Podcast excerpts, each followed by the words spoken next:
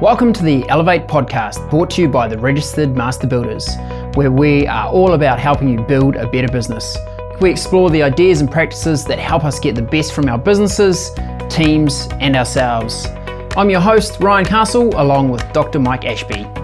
Each week, we talk to experts, advocates, and business owners in the construction industry to share their knowledge, insights, and experiences to help you build a better business and enjoy a better life. In addition to the podcast, the Registered Master Builders Elevate is also an online learning platform hosting courses, programs, and content that help construction business owners and their staff to build a better business. Now let the business building begin. Hi there, Ryan Castle here from the Breakthrough Company, joined by Dr. Mike Ashby. Welcome along, Mike. Thanks, Ryan. Great Hey, to be here. Yeah, looking forward to a uh, interesting conversation today. Look, our purpose here at the Breakthrough is to help business owners unlock the full potential in th- three areas: themselves, their teams, and their business. But over the years, we've worked now with thousands of business owners, and we've really identified uh, four key factors that they've really got to get in play first before they start making uh, progress anywhere else. And they're probably things that you might go, hmm, I wouldn't have thought that would be the thing that would make the difference. Owners, uh, initially, they're almost surprised a bit by some of them. And then when they actually implement it, the change that it creates for them is phenomenal. And I think two of them in particular, which I'll, I'll talk to, if you implemented these two things, you can change your life and your and your business. Refer to them as Uh, the, the success principles, and there are there are four that we want to talk about today. And and as as we were talking, I was thinking today, Right. which absolutely underlines a couple of those principles. Mm-hmm. And it, you know, as you say, when people kind of start doing it, the transformation they achieve is fantastic. But you know, sometimes you don't quite manage to stick at it because stuff happens, and you know, there's a lot of urgent, and there's a lot of noise, and the whirlwind starts taking you away, and you have all these wonderful intentions. So, so the guy I was talking to today, he knows all this stuff. Mm-hmm. He'd started doing it because he started with us in October. Since February and over March, it's kind of uh, just not quite. No, I haven't been. To, so, so the two principles that he's in breach of at the moment, Right. and he's really suffering from, and he knows he's suffering because he's had the other side, right? So, one of those principles is limit your hours. And and I said to him, I reinforced to him that the reason we say limit your hours is because it forces you to do only those things that are important. And he said, Yeah, I know. Only do what only I can do. I know, I know. But because, oh, well, you know, his wife's been away and oh, there's a lot of work on. She's been away for a few weeks. And, you know, so suddenly he's working at nights and he's working on weekends and he's back into projects, back into the hands on stuff because, oh, who else is there? All those other excuses come into play Totally. because he's turned the tap on. Yes. He's turned the tap of his time on, mm-hmm. and that's just going to flow. Well, you know, it's like when did your cold water tap last run out of water? It mm-hmm. doesn't, right? You're on the mm-hmm. town water supply. So it's the same. That's what's going to happen to him. Yeah. And it's driving him crazy yeah, because he's now, of course, back in the work. Mm-hmm. And suddenly things are going wrong, and he's going, well, why has this big job gone wrong? Well, because you weren't looking at it. Why weren't you looking at it? Because you were too busy doing this little stuff over here. So that power of kind of limiting your hours is still, you know, he's gone away with a bit of a kind of, yeah, just got, you know, just stop work, just finish, just don't open your, your laptop Yeah. on, on the weekend, don't open it in the evening, just say no, Yeah. just say no. I like to uh, talk to clients that I'm coaching about the, the limiting your hours helps with a, a couple of things immensely. Um, the first one is when you think there's a unlimited resource of time that is mm-hmm. yours, mm-hmm. Mm-hmm. you continue to find things to do with it. Well, yeah. And I'm yet to meet with a business leader that I've said to them, "Have you ever run out of things to do?" Mm. I haven't had once had one of them go, "Yeah, I've run out of things to do, and I've just had all this free time." But here's the funny thing, you know, with this, with the, with my mate today, when we said, so he's been flat out busy, and, and he said, actually, as he looks back in the calendar, I said, what are you doing? And he said, and he looked back in the calendar, and said, don't know, No uh-huh. Uh-huh. idea. No idea. But I was too busy, too busy to do my development day. Mm-hmm. And that's the second principle. Yep. The second principle is time on the business. Now, he's working with his team on his team are on the active management program.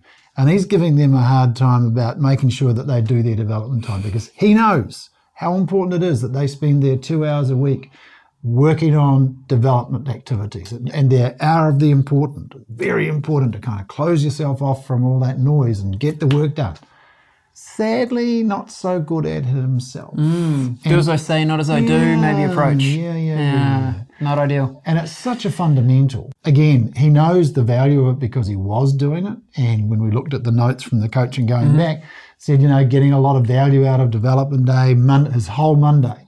Didn't go into the office, worked from home, just kind of worked on the big picture stuff, which was around, you know, the processes. They've got some great plans, they're going to grow, but there's a huge amount of work to do to build the machine to support a business that is twice its current size mm. over the next three years. Right. So there's a massive, you know, what they've mm. got at the moment is baby steps. Mm-hmm. And they've got a lot of work to do to build their infrastructure. And that's development time. So instead of doing that, he's kind of running around doing rats and mice. What was his thing? Why he couldn't do development time next week? And if he's watching this, we've had the, the conversation, and you know, Should we name him no, no, him? no, no, no, no, no, I wouldn't do it to him. I wouldn't do it. I felt for him because, you know, he was going to go along to this meeting with this very important client, hadn't seen them for a while, the relationship wasn't quite what it was, and he really felt he should be there. And I said, how much of what you do in that context is around your feeling of your need to be seen? And how much of that's actually true? Because you've got a guy who's perfectly capable of having the meeting, doing the work, completing the, the activity, etc. And so you're you're doing what? But his you know his week is full of these. Well, they're just excuses, really. And it's it's meant that he's because he hasn't been disciplined about that development time. And I, and I know for us, you know, our development time is, is sacrosanct. So sacred. People try and attack it. What do we do? Do not We try to yell. book a meeting in my development time. We Things yell and go- go scream. idly. Oh yeah. no, Okay. So, Mike, if we recap the first two principles being limit your hours. So, this is putting a time limit around how many hours a week you spend spend working. Yep. What's our guideline on how many hours? Uh, well, 40 is the upper limit. Yeah, Well, no, that's not quite. No, 45, I think. 45 is okay. but that includes development time. Yes, which is an important does. important point. I think a big thing when you start putting a uh, set number of hours around is it forces you to solve your current challenges and Hmm. opportunities using things other than your time. Correct. You find systems and processes, you delegate, you decide whether that thing is really important or not. When you just have this open bucket, you just keep using it up and you ne- never, you actually make less progress. As weird as that sounds, the more hours you work, the less progress you make. Mm-hmm. That's right. Um, Well, so you, that's, just, that's, you just fill your kayak full of water, really. You know, you're trying to, you think Yeah, you're yeah. getting somewhere, but actually all you're doing is carrying water. Yeah. okay, so limit your hours. And the second one, development time. Mm. How would people think about what is activity that I should do in a development time or an on day versus versus the kind of like standard standard I, work? I think the simple distinction is that development time is for creating the future business, and the rest of your time is about doing yesterday's. yeah. And it's as simple as that, really. So this is the stuff that is important but not urgent. It wouldn't. Nobody would notice if you didn't do it, except that you would never get to where you want to go. You just keep doing more of what you've got. So it represents your next generation of business. And I'm not talking about kind of new products or things like that. I'm just talking about things like process documentation, um, coaching, Yes. training, uh, planning, thinking about the market, going to see a major prospect, talking to customers about trends in your industry. You know, those kinds of things that you don't have to do any of them. You really don't, except you do. Yeah. It's just that they're not urgent ever. And I think the trap that many owners fall into is they go, Oh, I do that stuff all the time. Hmm. And yes, maybe you do, but you don't do it with conscious thought. Hmm. So, what we say is you've got to be taking, look, somewhere we, we recommend to our leaders, um, you know, two hours a, a week in this, Minimum, through to our, our owners where we're going, you should be spending a day or more a week. Yeah. Mike and I both spend a day a week each working development Mm. on time, and it's all about the future state of the of the business. Okay, so limit your hours somewhere between two hours and a um, a day a week on, And what are the essential things we've got to have in place to set up our development day? A calendar, Yep. So we block it out in the diary. Mm-hmm. Yep. uh, determination. Determination. What else? I think you've got to communicate to your team that you are unavailable for that Mm. time. There is you, the email gets turned off, the phone gets turned off. Uh, you, you know, as you say, sacrosanct time. You do not allow anything to come in into that. I, I like to use the analogy that if if this was a close family member's funeral, Mm-hmm. you would attend, Yeah, yeah, yeah. and you should be thinking about your development time in the same way. Give it the same respect that you just Mm. do not let that time time go.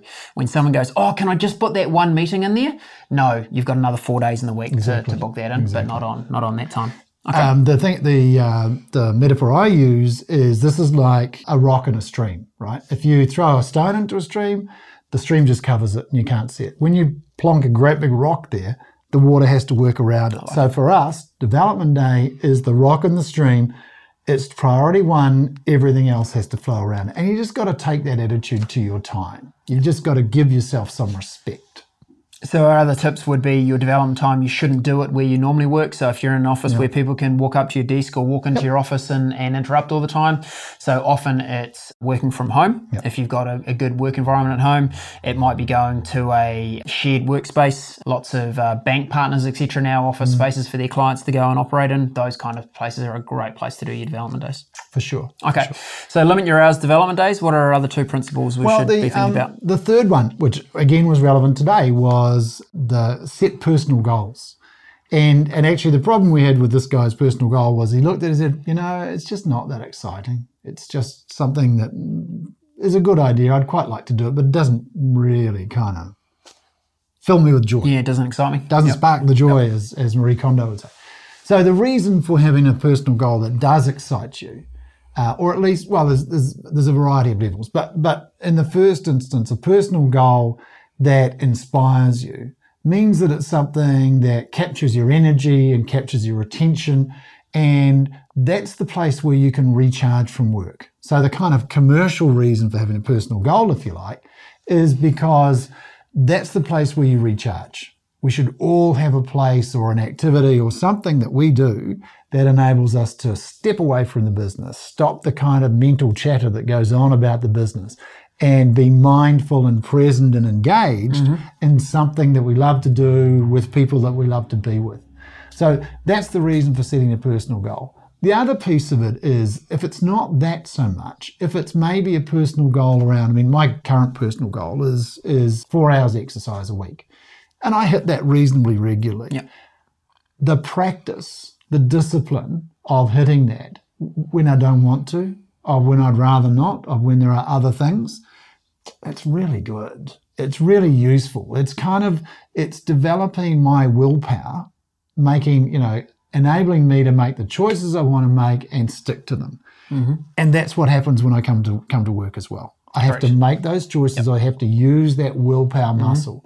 So personal goals we use almost as a proxy or a training ground. Training ground is a great term. Yeah, a training ground for developing your change muscle.